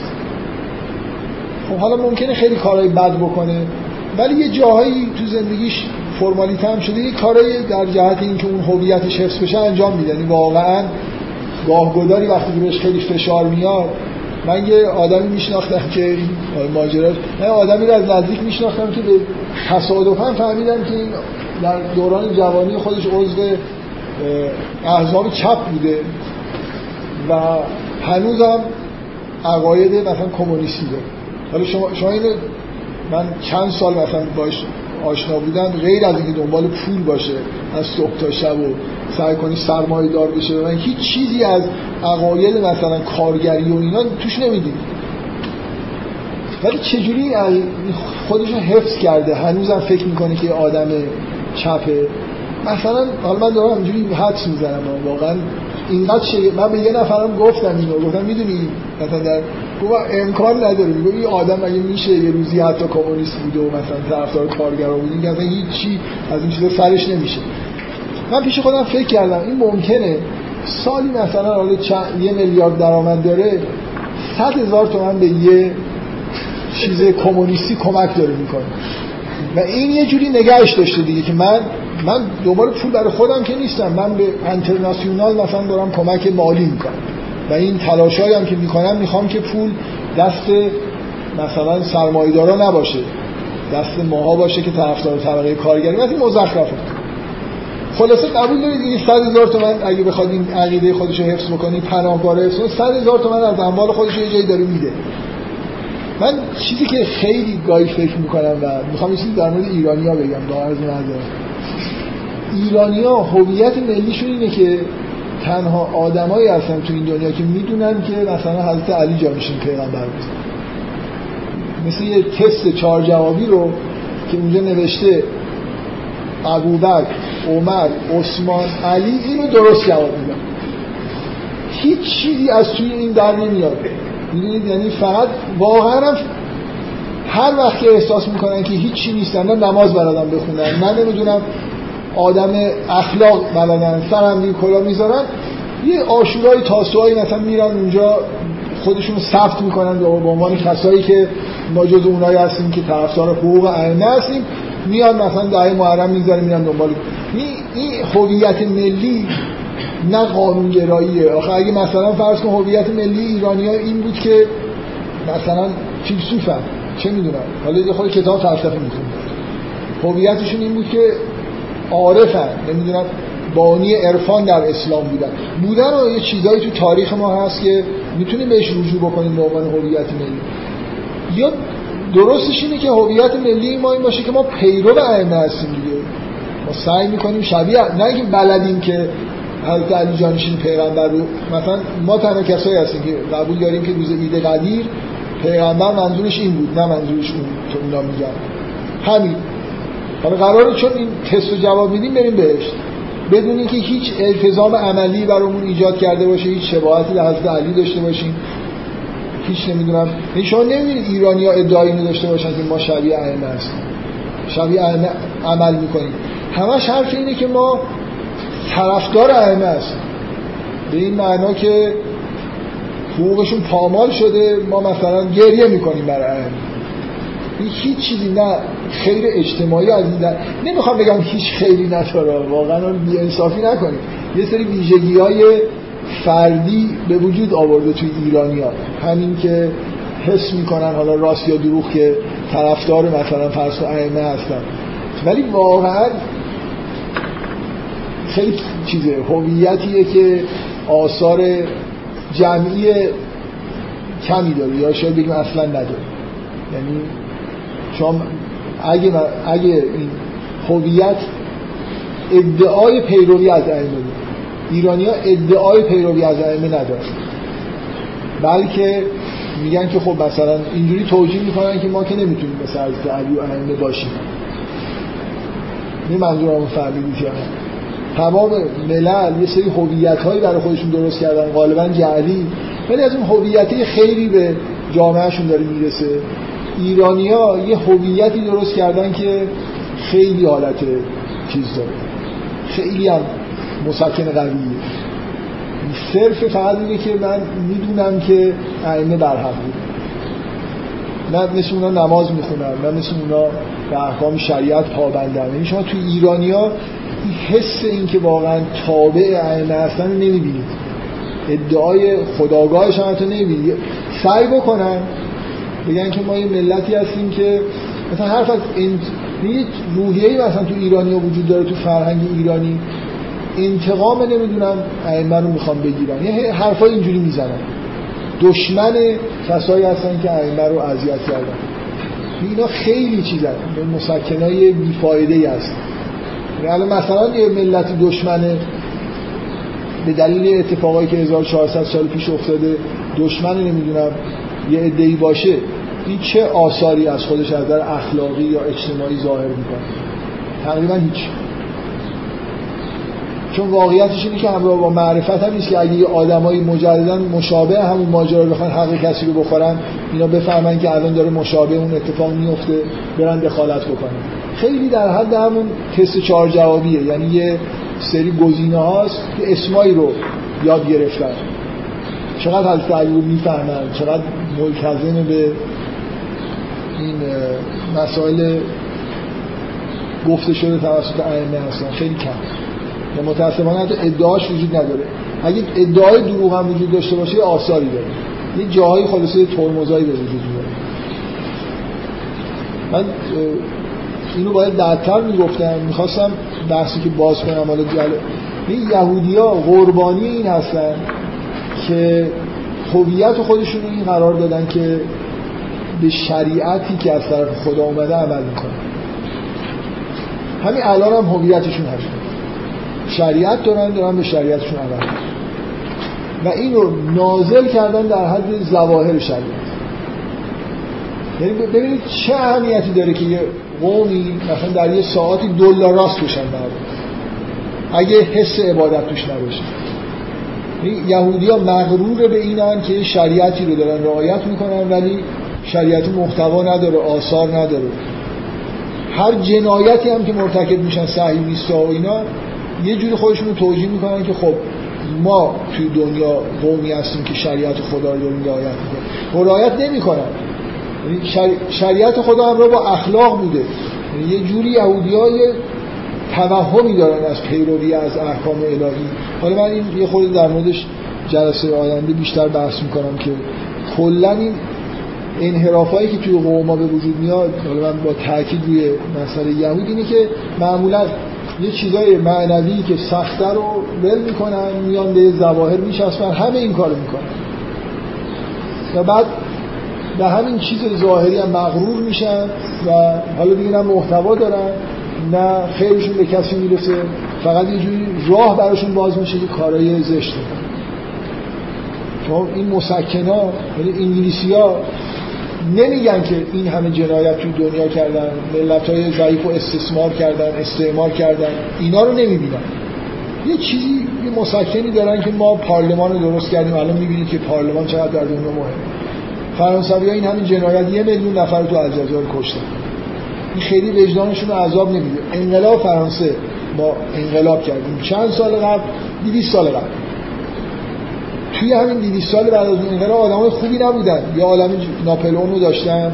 دوران بعد از جنگ جهانی دوم توی الجزایر و آفریقا این همه جنایت کردن و همه ملت ها اینجوری هم دیگه حالا برای یهودی ها به شدت این حالت رو دارن که به یه چیزهایی که واقعیت نداره افتخار می‌کنن و این شما تعجب نکنید که صهیونیست‌ها اینقدر راحت جنایت می‌کنن مسکن قوی دارن که مصرف هر کی خیلی جنایت می‌کنه مطمئن باشید که مسکن خیلی قوی داره که داره خودش توجیه می‌کنه که چون من این هویت رو دارم حالا این کارم دیگه مهم نیست.